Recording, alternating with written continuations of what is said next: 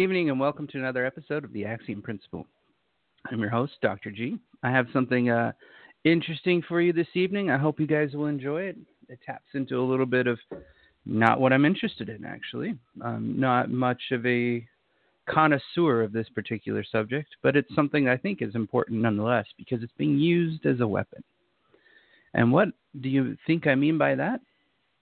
Well, history, of course. Um, if you read the title, The Obsession with History and Our Negative Past has brought up many a uh, insult to anybody that disagrees with a certain opinion or political position. But before we get into it, I have a couple subjects I'd like to cover first. And the first is why should we care? What what importance does history have?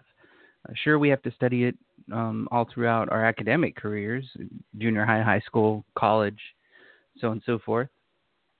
Even in um, business, we have to study our past uh, decisions, decisions of other companies, um, successes and failures of other companies in the past to good decisions in the future.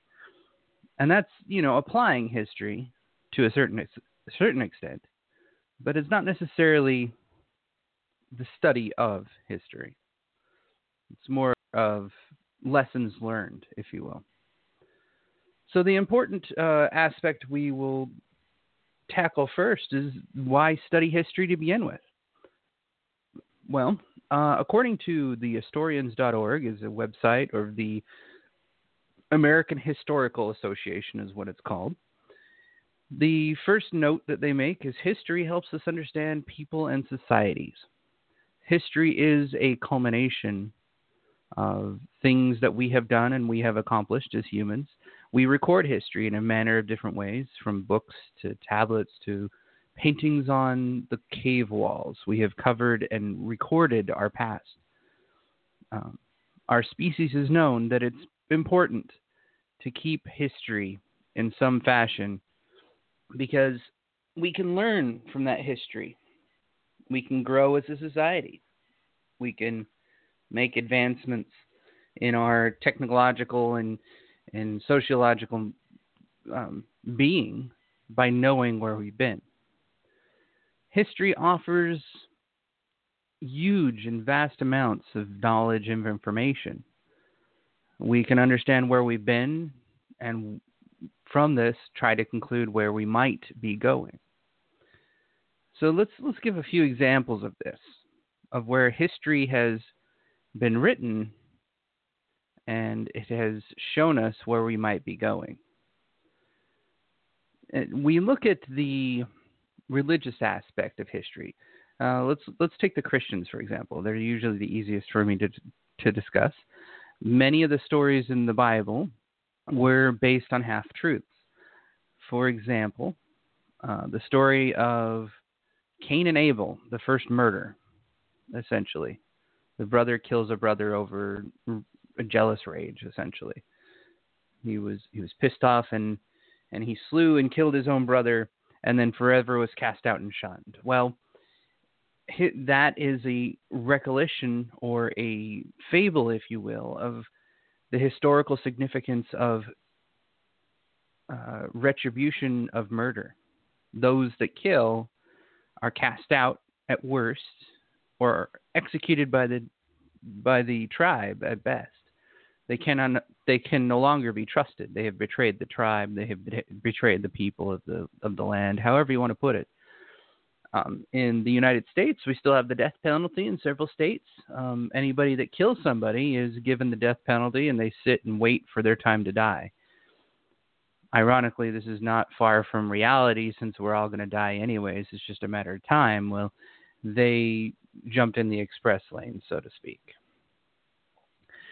Uh, history also uh, covers and collects the tribal knowledge, if you will, of societies. What I mean by this is if you if we again go into the Bible, for example, for an example, I should say, that it gives us insight as to the way the people thought in that particular era or that particular timeline.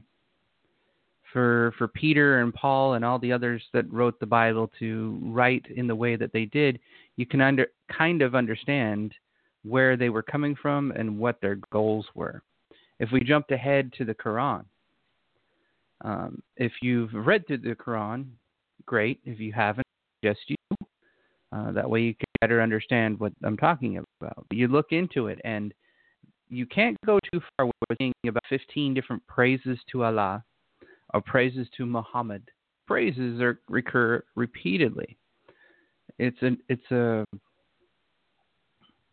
a demonstration of an age-old tool, and that tool is to convince people that praising one's person is the most important thing.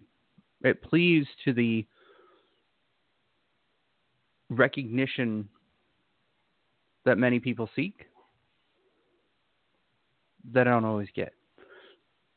In the cases of Muhammad, I once made the case to a person that is now converted out of Islam after a very long conversation, and uh, he concluded that Muhammad was a narcissist.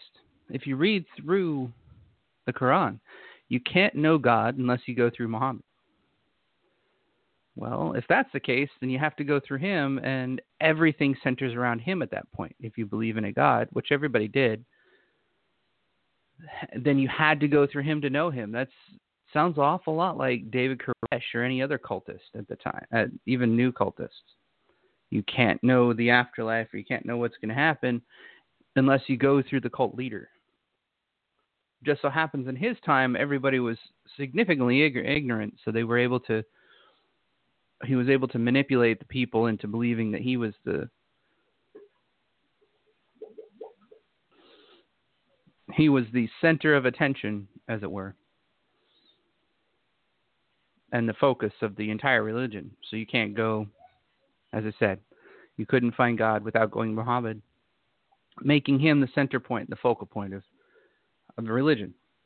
What's fun is, is you can go through and, and read psychology of today and the things we've discovered in psychology and find out that he was a classic case of narcissism if he indeed wrote the book of the Quran. You can tell because the way he the way things are written is all self-centered. It's all self-centric. When people didn't agree with him, he killed them. Hence why the punishment for leaving the fold is death. If you don't agree with me and you don't li- live by my rules, you die. We can skip forward a little bit and give some other examples of how knowledge has been used. But the important thing is is that these document documents and the knowledge of history is often used to make us understand where we came from. So I gave some religious examples, but let's go into a different field for for a little while. So there are two particular fields that cover a, a vast collection of knowledge, if you will, that help us understand where we came from. And by that I mean the people, our ancestors before us. We, we all, uh, in the skeptic realm and the more scientific literate side of the universe um, know about the Genome Project and the study of the genetic mapping back to our ancestries, back all the way back to Africa for everybody. That kind of knowledge is straight genetic knowledge, but it gives us a roadmap of where we came from. In the similar field, it's not genetics that we look at to understand where we came from, but we can also look at anthropology in the American Anthropological Association, they have a uh, right on their web, right on the main website. It's uh, AmericanAnthro.org, and for the previous reference, since I forgot to mention it, is Historians.org is the uh, other website for the American Historical Association. Um, for anthropology, it's the study of humans, the past and present, understanding the sweep complex cultures of all humans in history, and builds upon knowledge from the social and biological sciences, as well as the humanities and physical sciences. So it's essentially the study of humans past and present. When they go out and dig up ancient sites, look at burial grounds, look at uh, key indicators uh, of our past, we can tell where we've been and where we're going. For example, the claim uh, that uh, let's say uh, the claim of um, I'm drawing a blank. This is absolutely horrible. The claim of Moses that he had a great exodus out of Egypt. This is a claim of history. And this history has been claimed repeatedly by every Christian across the planet. And, and indeed, Jews have claimed and proclaimed this as truth, absolute truth. But Jews are smart enough to not argue with things that we find out to be true. Christians are not that smart. Neither are any other major religion for that matter. Jews being a relative minority, but they're also the oldest and the wisest of the religions. But the um, the claim of Moses and his great exodus was debunked um, long ago, uh, and it was found this was not true through anthropology.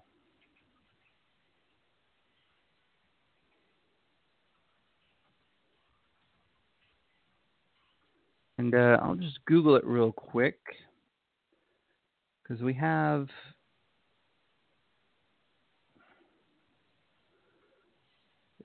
Yeah, there's there's a bunch of different sides for it, but essentially, archaeologists have gone through and, and anthropologists have gone through all of Egypt, where King Ramses was supposed to exist, where this kingdom was supposed to be, and tried to find evidence of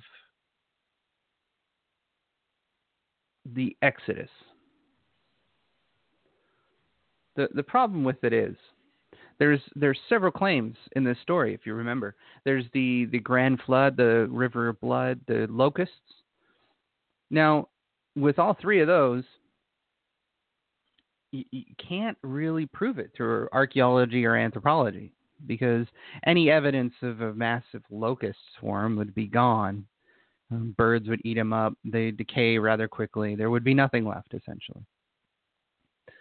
The claim of rivers of blood, there would be no evidence of that. The, the blood stains would long wash away.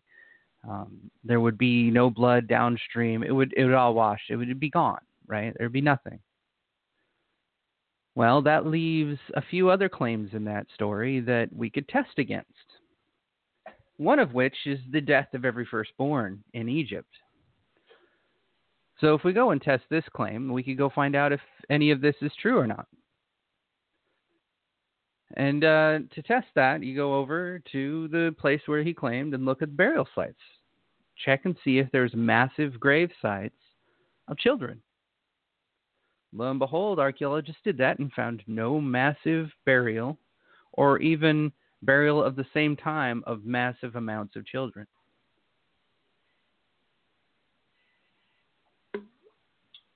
But that's not the only evidence that we have against it. The other evidence we have is the claim that Moses had a grand exodus in the first place. 10,000 Jews or something like that left, or 100,000 Jews left Egypt in a massive migration for 40 years across the desert. Well, if there were that many Jews in Egypt, because of their customs and eating habits, there would be evidence of their existence. How would that be? By their trash. You can't go through life um, eating and, and drinking to your heart content and not leave trash around. Jews had very specific um, standards back then, and they still kind of hold these true today, where they have particular rituals, like the dreidel, for example, very particular ways to make pottery back in the day. Not to mention their very strict diets of eating kosher. So there's certain animals that they could eat, certain animals they could not. there would be certain tools to separate those tools, and, and the slaughter is very particular as well.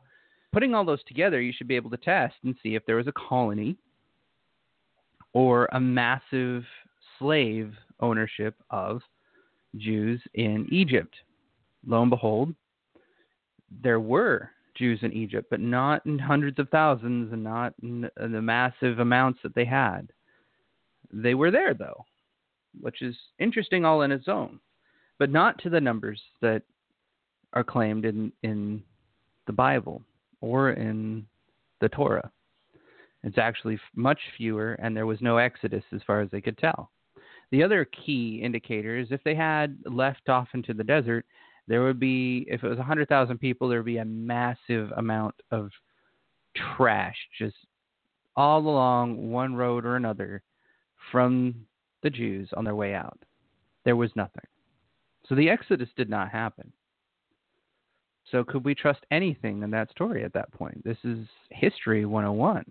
Or you take a claim to history, test it, see if it's true. Well, that's that's one of the main uses of history after all, is to take the story of the victor and roll it over the top of what is actually true. Paleontology, anthropology, archaeology are all studies of our past. They take a look into what is physical evidence of what existed in our past. So that we can record everything and test the claims of our past. It wasn't until recent when we invented cameras and photos and and the like that we could record history in real time. Before that, it was all written word. And unfortunately, for many people, as the saying goes, history is written by the victor. Well, this is the case in many of the things that we have studied throughout the history of our lives. But that's where we get to telling half the story. We don't get the full story. We only get what the victor has told us. It isn't until anthropology, archaeology, paleontology, the people that are really interested in history and look for physical evidence of that history go in at what's left to determine what is true. In the case, for example, let's move into the modern era, um, 1930s and 40s and 50s, when Stalin had took office and basically took over all of Russia, making the Soviet Union. He erased his competitors from history. In particular, he took Trotsky and any photo, any album, any work that he wrote, everything that he did in uh, he deleted. He had they had made a way to photo edit essentially people out of pictures. He would go through and delete Trotsky out of pictures, delete any books that were written about him or by him, delete and rewrite any history book that was about his enemy, his favorite enemy. Just completely rewrite him out of history. It was only those that were on the outside that kept track of any of this. So those that study paleontology, anthropology saw this, kept record, and now we know the full truth. Thanks to the inventions of our uh, current our current humanity, I guess you could say.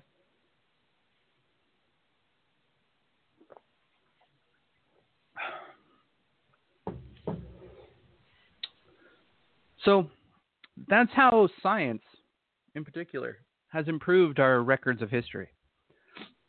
No longer can the victor write history because everything is recorded. In today's modern world, we have the the word of post truth being declared the word of the year, where truth doesn't matter, it's only emotional response that does matter. That's exactly what that means. We have this idea that there's fake news.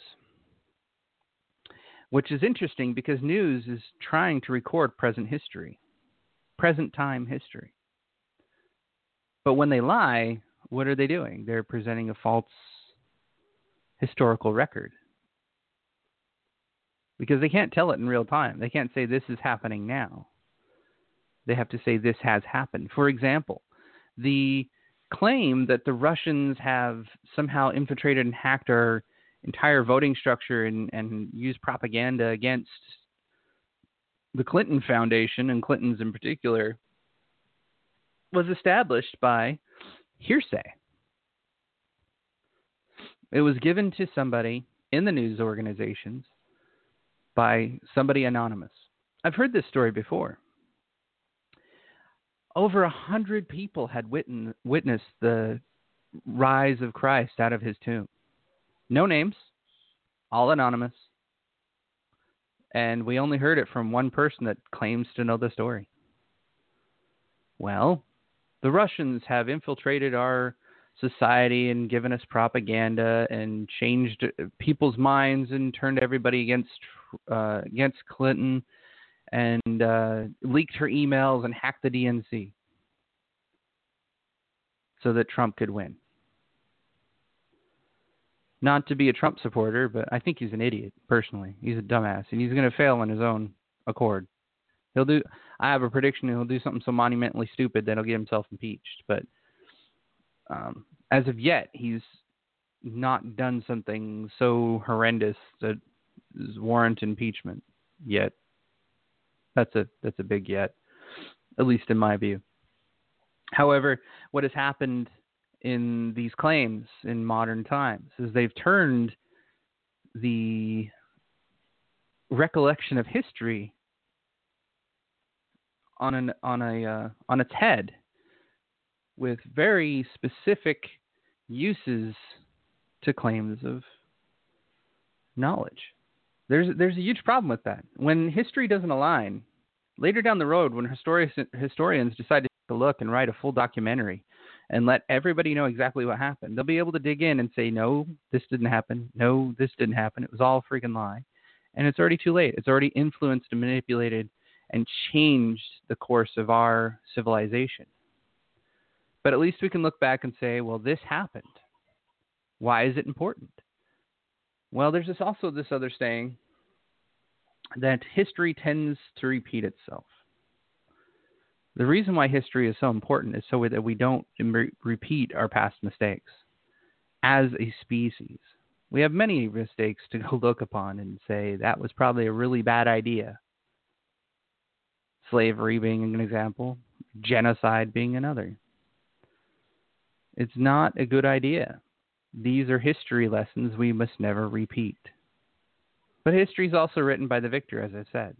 In today's age, its attempt to suppress the truth and put forth a narrative that's all their own. This is the same tactic that has been used throughout the years. The problem is everything is recorded now. Everything is recorded. There's nothing that is uh, lost upon or missed by anybody. Case in point recent release of the Vault 7 archives have shown many a thing about what is being done to the American people and abroad.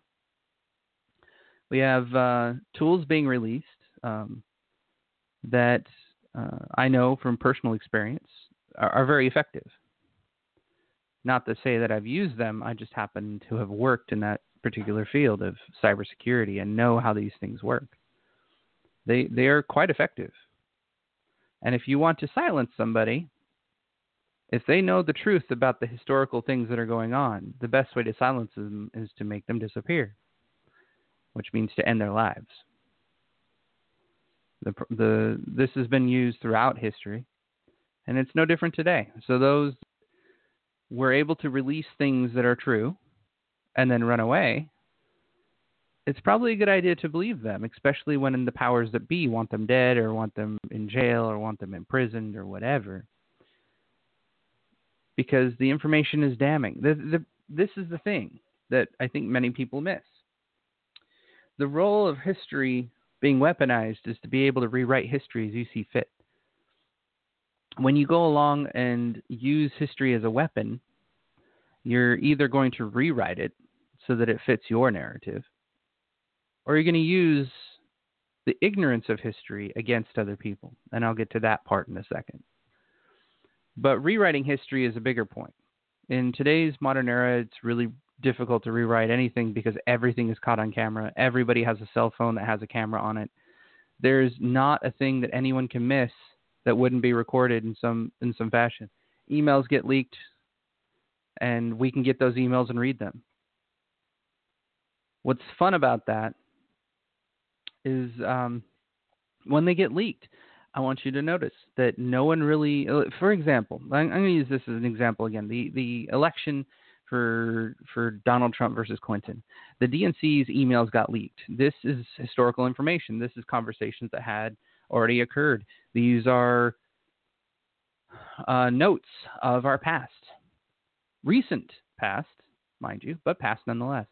And this information came out, and instead of attempting to refute what was in there, they complained that it was leaked in the first place, meaning that the information is legit, and their initial response reaction was try to silence.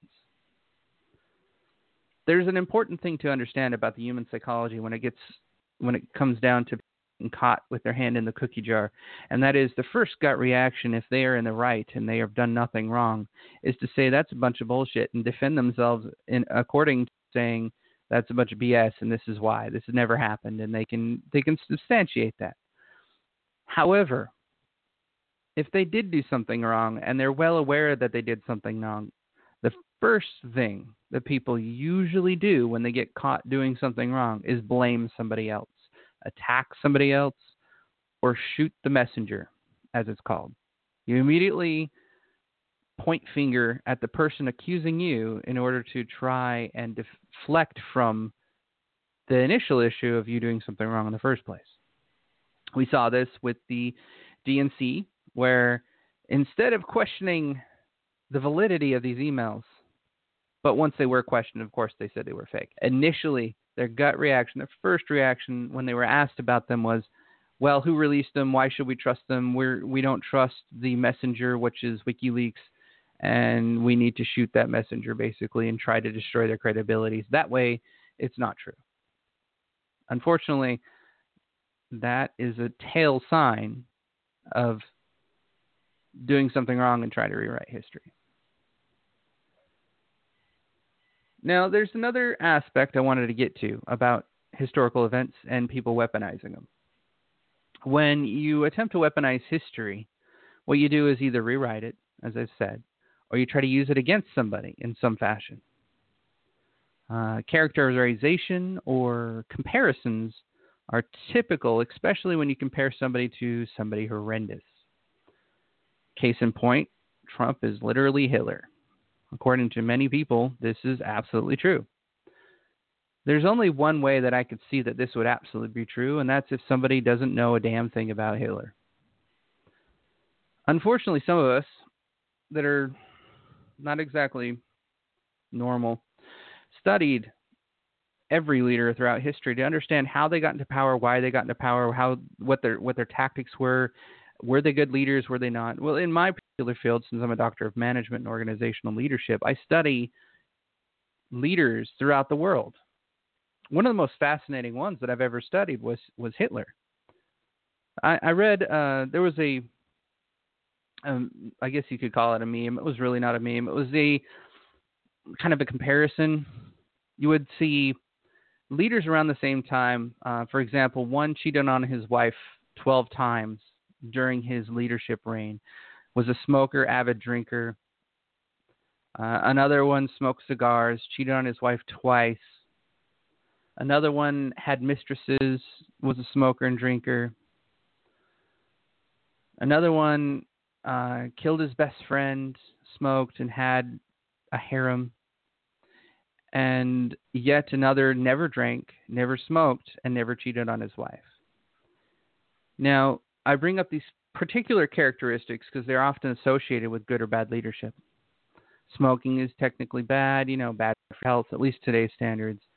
Drinking is usually seen as a, a faux pas that you drink in excess, you're a wino, you're kind of useless. It, it has a taboo to it, even though most that that taboo has steadily been slipped away. And then there's the cheating. Um, anybody that's a cheater is usually not considered somebody trustworthy, and there's still taboo on that, fortunately, because it's not a good thing to do. Well, the one that never smoked, never drank, and never cheated on his wife was Hitler.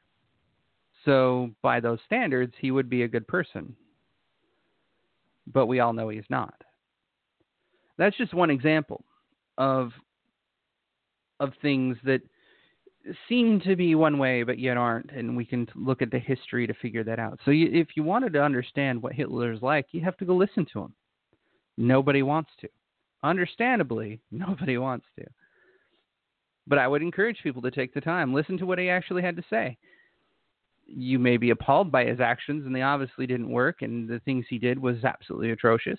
He was a very evil person by any objective means of standards of measuring evil. However, if you study what he has done, how he did it, and how he came into power, you'll be able to tell if somebody else is being just like him. For example, Hitler was a white. He wasn't a white nationalist. He wasn't a white supremacist. He wasn't a anything like that. He was a national socialist. He believed in the German people essentially. Just so happens Germans are white for the most part. They're white and blonde hair. They're Nor- uh, Nordic descent. Um, and so people often mischaracterize and misassociate Hitler with white supremacy he wasn't a white supremacist. He was a national supremacist, if anything, national socialist, to be exact. So his nationalism was about Germany. Well, uh, if we look at the two candidates that we had to debate and go listen to their speeches, go listen to their debates, one wasn't a, really a nationalist. He's op- one was open to free trade, one was open to open borders. That was Clinton, not a nationalist characterize Trump as a nationalist. He's all about America. He wants to make America great again because he doesn't think that it is. That's the same thing Hitler said. He felt that Germany and the Treaty of Versailles was very much shutting them down. And uh, he wanted to make Germany better or great again, as it were. So there's a similarity there. You can almost make a polar similarity. However, that's pretty much where it ends because Trump is not by any means a socialist. He is a capitalist. He is about equal opportunity. And it's very obvious in the things that he's tried to done so far, or tried to do, excuse me. Granted, he's made a lot of stupid mistakes, and it's only been a month, but he's made quite a few already. However, he's definitely not socialist. He does not give a crap about socialism. He's also against Marxism. Ironically, so was Hitler. Hitler was against Marxism. However, Hitler was for socialism. In the broadest sense, he wanted to see the German people all equal in every playing field. That's not how it ended up because social, socialism has never worked in any country that's ever been developed to try and get socialism to work. It never, ever, ever works. And there's reasons behind that, but that's for a different show. But we have a comparison here where there are some similarities, but not quite enough. Because the things you hear out of Trump's mouth are pale in comparison to things you heard out of Hitler's. No one's taken the time to take a look at either one and do a staunch comparison. They take what they've learned in the textbooks, which is now politicized. It's dumbed down. It's the history books of today that people learn from pale to reflect upon the actual history that has been the Amer- uh, the U.S. or the the human species. And that's another huge problem that we have is that the politicization of history has essentially removed truth from history. We have we have negated many of our pieces of history to um, remove things that were offensive. For example, a, a change in the Texas history books made it so that um, one of the presidents was not so racist, um, even though he was clearly clearly racist. Um, tried to change some of the quotes about um, the Africans that were bought from other Africans and from the Muslims over in the Middle East and tried to make it seem as though the Muslims didn't sell Africans and the Africans didn't sell Africans, that they were stolen from the land. Um, not entirely true, unfortunately. Or actually, fortunately, in that case. It's better to know the truth than to know fiction. But the idea is that we've rewritten history on political lines based on ideological positions that have no reflection of truth. They're all reflection of feel. When that happens, you distort reality in a sense that you no longer know what is true in our historical standards. There's nothing to learn there at that point because your your history has been distorted. If you do try to take a lesson from history, it is the wrong one because it's not the accurate one. So that distortion of um, history essentially weaponizes history into the benefit of those that were trying to take or keep power.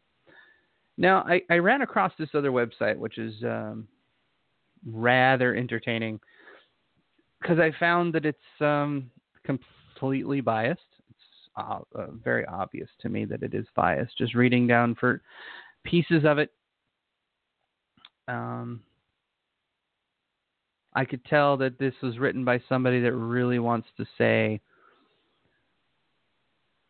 that uh, the entire history has been rewritten in a in an inaccurate light, and therefore you know, America's based on racism and sexism, and misogyny, and blah blah blah. Definitely a regressive social justice site.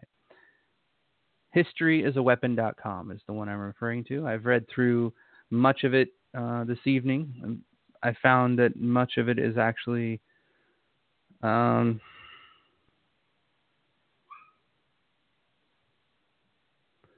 its its references, for example, are flawed. So there, there's a, there's a show I'm going to be doing here shortly about how to determine what is true and what isn't. And so you can dissect a website or a piece of information and look for things that help you determine if it's true or BS. Basically, fine tuning your bullshitometer. And I found that this site was inaccurate for a variety of reasons. It did uh, it did get on some very good points and it did pull for some history, but then it put in personal reflection into that, which is never a good thing and also distorts the recollection of history. Personal reflection is never an accurate description of history, but only a uh, an attempt to understand and apply history. So, two things that I want you to take away from this: how you, how history can be used as a weapon is by distorting history using political means to destroy the history books, which creates a generation that does not know what history is, or does, has an inaccurate picture of what history is. Case in point, the literature on Hitler, in particular, has very been dumbed down to say that he was a white supremacist when he was not. He was a nationalist, uh, German nationalist, and a socialist all one has to do is actually go read his book and read anything surrounding him, even the propaganda pieces. He's also a very good speaker and manipulator. He was able to get the entire German people behind him. That's a, that's a rather large feat, I must say, if you're going to go slaughter millions of people in gas chambers and have people convinced they're doing the right thing. That's sadistic and evil, but all the while impressive, and something we should learn to make sure that no one else is able to do that as well. So we can see the indicators and things that that give people a clue on what to look for out of crazy people. But then we also have the distortion of where uh, older history, anything that's before the recording and the ability to take pictures. The, all that's left there is written history. This is written by the victor. So to gather an actual, actual and accurate picture, we must rely on other tools, the written word or the pictures that were drawn into cave drawings, but we have to rely on anthropology, archaeology, and paleontology to determine whether or not this stuff was true. We can also get a relatively good picture of how people lived, but not necessarily understand how the societies functioned or or any of the customs that might have been thereof. We can get a very good glimpse into these things and make a good speculation based on other things that were in the area, but never an accurate picture. Our true history has been started to be documented um, maybe 100, 150 years or so now.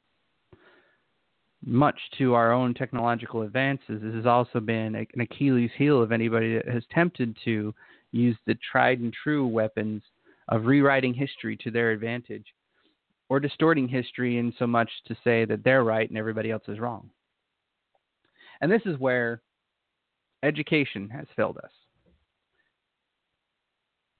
Education, going through elementary, junior high, high school, uh, resources that go to hi- history and attempt to portray things that people need to know are distorted.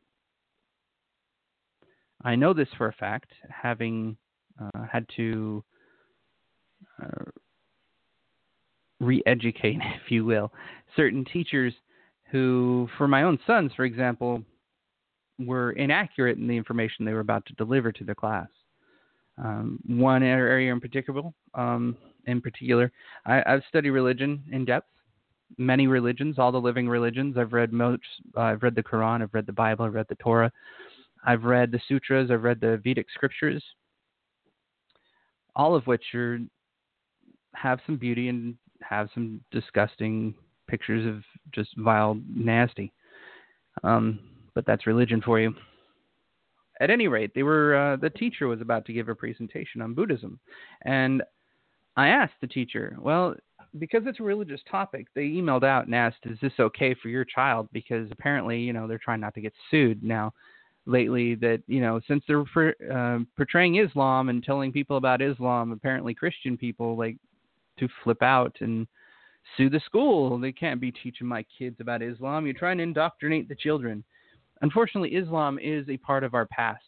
1400 years ago, Islam was created. It is a part of our current history and our ancient history, if you will.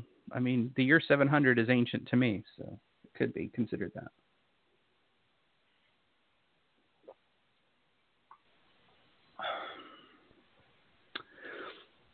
So, when uh, the teacher asked if it was okay, I said, yes, it's okay. By the way, tell me what you're going to say about these particular subjects about Islam and about Buddhism. And she told me, you know, Islam was started in 700, just going to cover the facts. I'm like, all right. And then Buddha was a god and so on and so forth, and that's their god. And I was like, okay, well, you're inaccurate there, and let me tell you why. And here's the references to it. And directed own information and follow the school book. The school book was the one that was wrong. So this is one teacher I was able to help. However, how many teachers are using the same school book and have inaccurate um, unsubstantiated and false claims against particular things they want to color in a, in a particular negative light. Buddhism is often seen as a peaceful religion that is very much against all the others. Mainly, it sees all the others as children, while theirs is the accurate way to go because they're all about nonviolence, inner peace, that type of thing. It's very, there's no outgrouping other than to say don't surround yourself with unwise people for they will drag you down. In other words, if you're hanging around with a crowd that's a bunch of stupid assholes, don't hang around the stupid assholes and find a better crowd that will help you become a better person. Relying on our social aspects of sociology to empower and better yourself. Ironically, this aligns with psychology. You align, you surround yourself with people that are either equal or better than you, and you learn from those people and gain knowledge and, and grow as a person. If you surround yourself by a bunch of shitlords that do nothing but get in trouble or go to jail, guess what's going to happen to you? You will, more than likely, follow suit. So, his uh, education in this particular sense, when it comes to inaccurate information, has failed everybody. It doesn't matter who they are. Whenever somebody in any field decides to get a hold of a history book and change things, make the view suitable for their particular ideological reasons, have essentially distorted history in a way that makes it inaccurate, thus making it useless. You can't glean something from history when the history that you're given, you are being given, is incorrect. You're, it's like trying to learn the Aesop's fable backwards. The fable's not there because the story is wrong. And this is what it comes down to in my closing remarks here in this hour segment. Since we got about 12 minutes left, I'm going to leave you with the punchline, as it were. It comes down to ignorance. We have four fantastic fields, uh, four fields, I should say, of study. The first one being straight up history, American history, global history, um, written history across the world, multiple collections, fairly objective when it comes to delivering this information. But they're not in history books. Anything that's government run tends to be steered toward whatever political um, political ideology happens to be in power at that time. So when the, for example, the uh, when language is taken out to make it so that America looked a little bit less racist was taken out of the books, it was when the Democrats were in charge. They were more concerned about being people being offended than people being taught accurate information. That's what it came down to. Uh, there's also other fields that we should take a look at. They're not as stimulating. I mean, you can watch a good documentary on like World War II or the pyramids of Egypt, how they were made. That thing, you know, they're pretty interesting. Anthropology is not one of those top subjects I'd like to put into that bucket.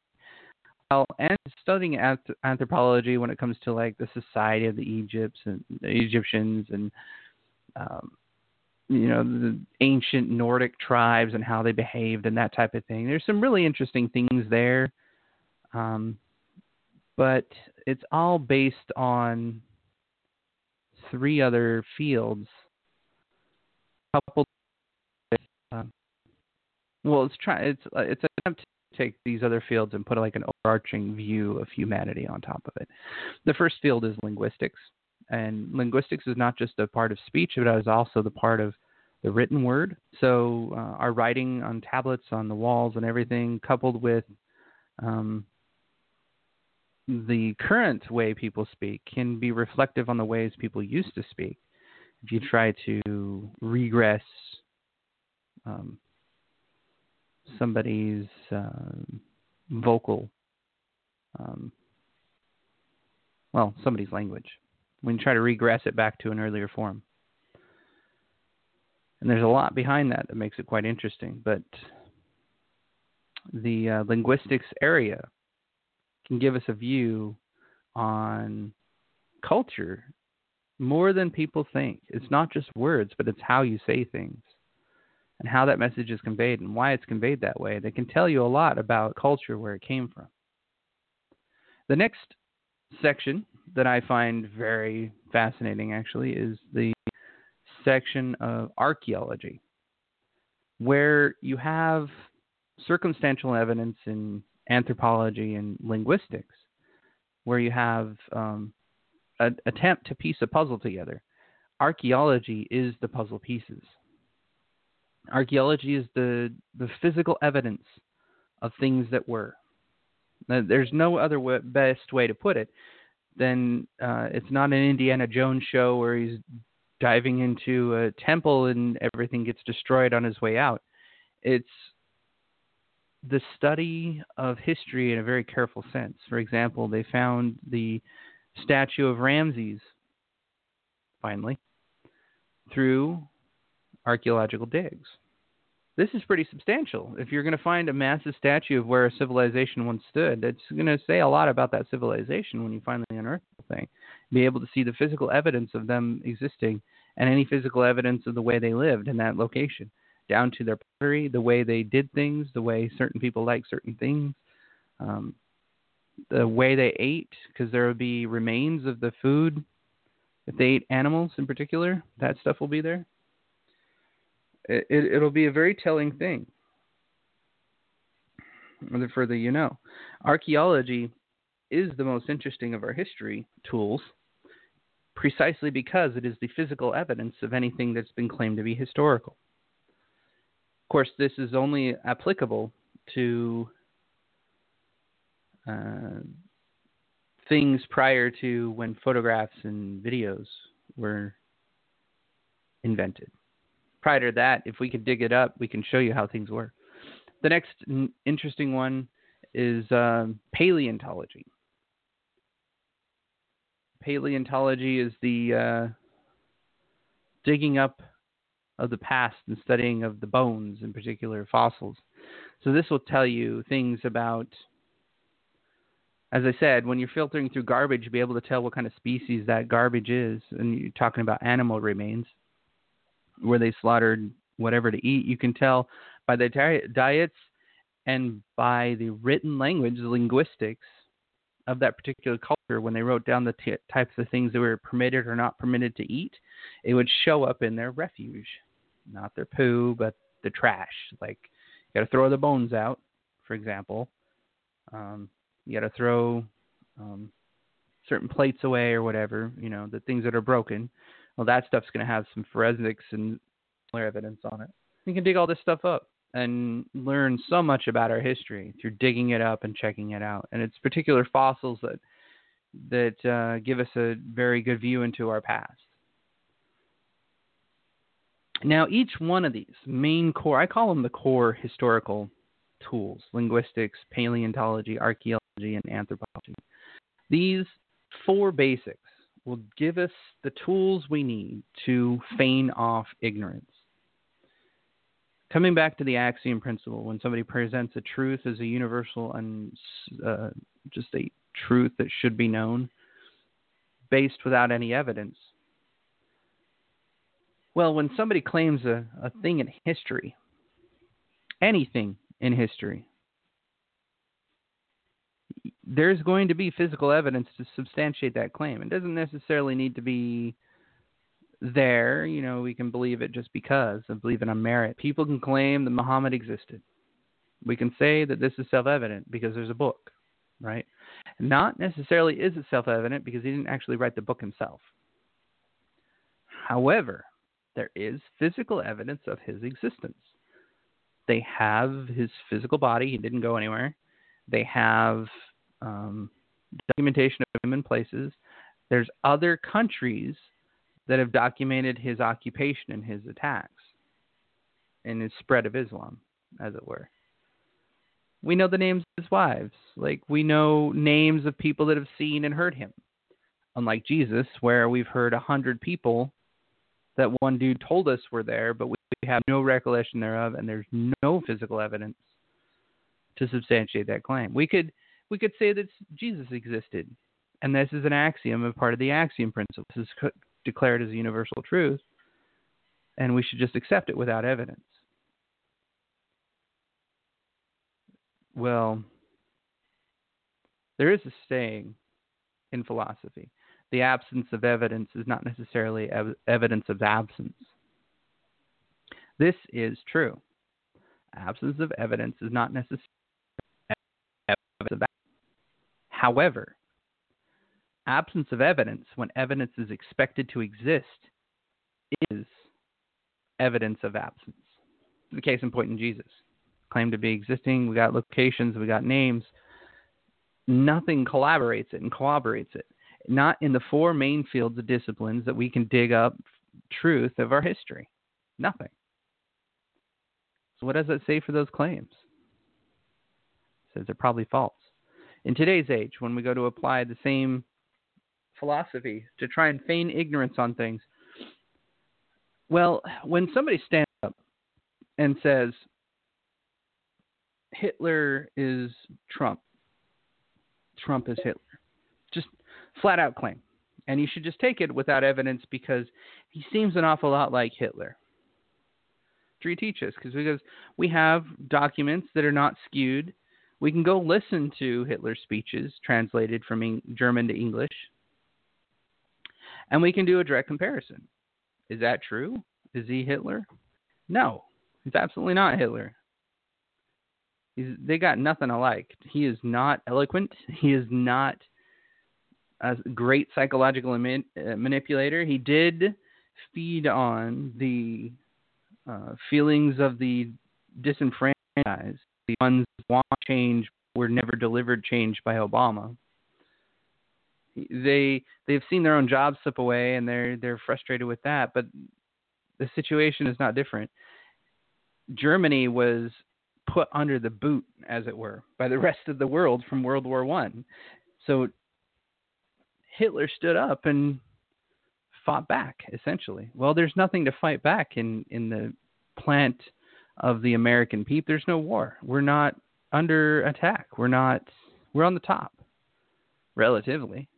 I mean, there's things we're not good at anymore, and I blame that on ignorance. But we'll have discussions about that another time.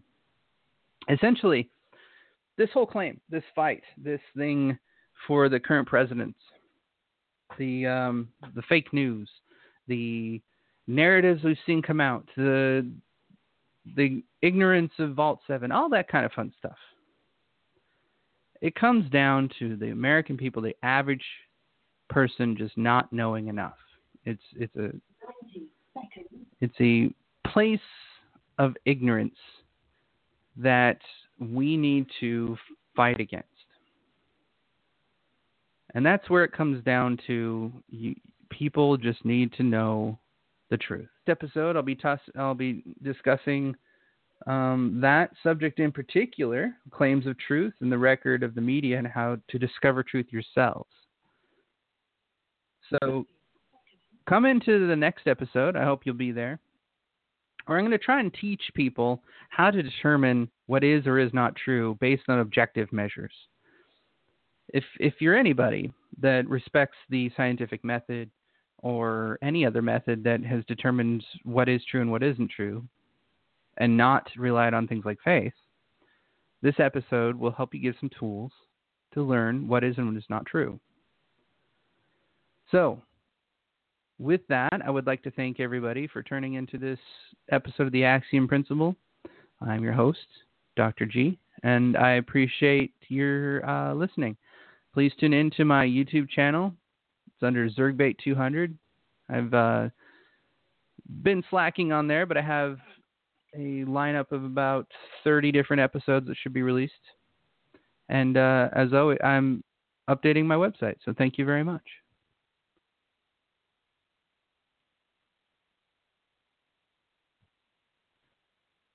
And this is the after show of the Axiom Principle. So, as I was talking about, the claims to truth, the record to the media, and how to discover the truth yourselves is what I'm going to be covering my next episode. Uh, to give you a little description, you often hear the phrase, the truth is, and I'll have some uh, examples of that. Usually, the mainstream media is the one that's trying to claim what the truth is.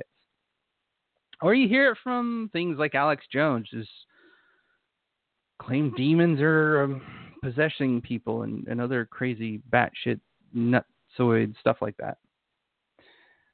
Uh, well, the problem is in in our education system there is a huge gaping flaw, and that includes public-private charter. Doesn't matter. People are not being taught how to think critically. People are not being taught how to use critical thinking how to use objectivity, how to use uh, political arguments or determine what is a fallacy. And this knowledge is being lost somehow. It wasn't until my last two years of college in my doctoral degree that I learned specific things. I, I kind of had a general idea how to sniff out bullshit, but it wasn't until I got down there that I learned specific ways to combat the idiocy and just really dissect somebody's words to understand what they were saying and determine whether or not they're telling me the truth or not. Sniff out bullshit. I've always been a good w- reader of people. Like I can look into somebody's eyes and pretty much tell the character of a person just by looking at them. And I'm usually spot on. It's pretty eerie. Um, however, the uh, the loss of this objectivity and objective truth is disturbing and is part of the problem. When you have people come on TV and claim somebody like Milo, Milo Yiannopoulos is a fascist, a gay Jew, I don't, it, doesn't even care. You know, sa- fascism is associated to Hitler and Nazis, of course, because they're stupid, and that's that's how stupid people run. They just connect the dots and roll with it. Um, Milo has spoken against violence. He's spoken against people using violence. He's spoken um, uh, about thinking clearly and being objective. But then you got some lady that has no problem beating people up in the street, calling him a fascist while using fascism. The objectivity is completely lost. And the scary part about this is she's a school teacher. What kind of straight school teacher in their right mind calls somebody a fascist while using fascism and beats people up on the street because she can, and it's on TV and it's on tape? I mean, you can't dodge out of this. You're caught using violence to shut somebody up. That's fascism. But somebody else is a, is a fascist for not using violence and trying to speak. Or claims to inciting violence. Well, I've listened to Milo's speeches. Yes, he has said stupid things about um, pedophilia. He wasn't really defending them. He just didn't want to name names, and that would be for his own benefit. Basically, he didn't want to get burned by these people. They would destroy him, give him ammo to just drive him under the bus. Unfortunately, gave somebody else ammo for drive somebody else drive him under the bus. Plus, he displayed straight up Stockholm syndrome with his incident because he is a victim of pedophilia, not a pedophile himself. It's ridiculous but not to defend him so much. But when you paint him as something he's not, you're rewriting, attempting to rewrite history, claiming he was saying things he's not. Well, this episode, I will show you how to be objective, even when you're hardened and think they're full of crap. It is always good to be right because when you're right, you can make good and ethical decisions. Never assume you're right, but always guess that you're wrong first. It was, um, I believe, let me look it up real quick. Since I, I have your attention. I think it was Bertrand Russell that said this. I'm just to. Yeah, it's Bertrand Russell. And it was called The Paradox of Fools. And he said, The whole problem with the world is that fools and fanatics are always so certain of themselves, and wiser people are always so full of doubts. This is true today. Those that so sure that that Trump is the next Hitler and that Nazism is taking over and white supremacy is real and the patriarchy is taking over society and and evil, evil, evil, evil, evil, evil, insert evil and do evil. They are so certain of themselves that they will carry out their mission regardless. Fortunately, the wiser of us question everything, including ourselves. Are we actually certain? It was Socrates, Socrates, however you want to pronounce his name, that uh, questioned knowledge itself,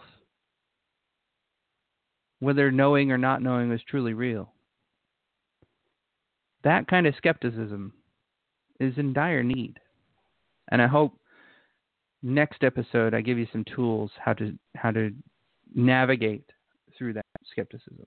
I hope to also have a special guest on that will walk us through that. Um, a good friend of mine that I've come to uh, enjoy conversation, and hopefully uh, it'll be a good episode. So I will see you next time, and thank you again for joining me on the Axiom Principle.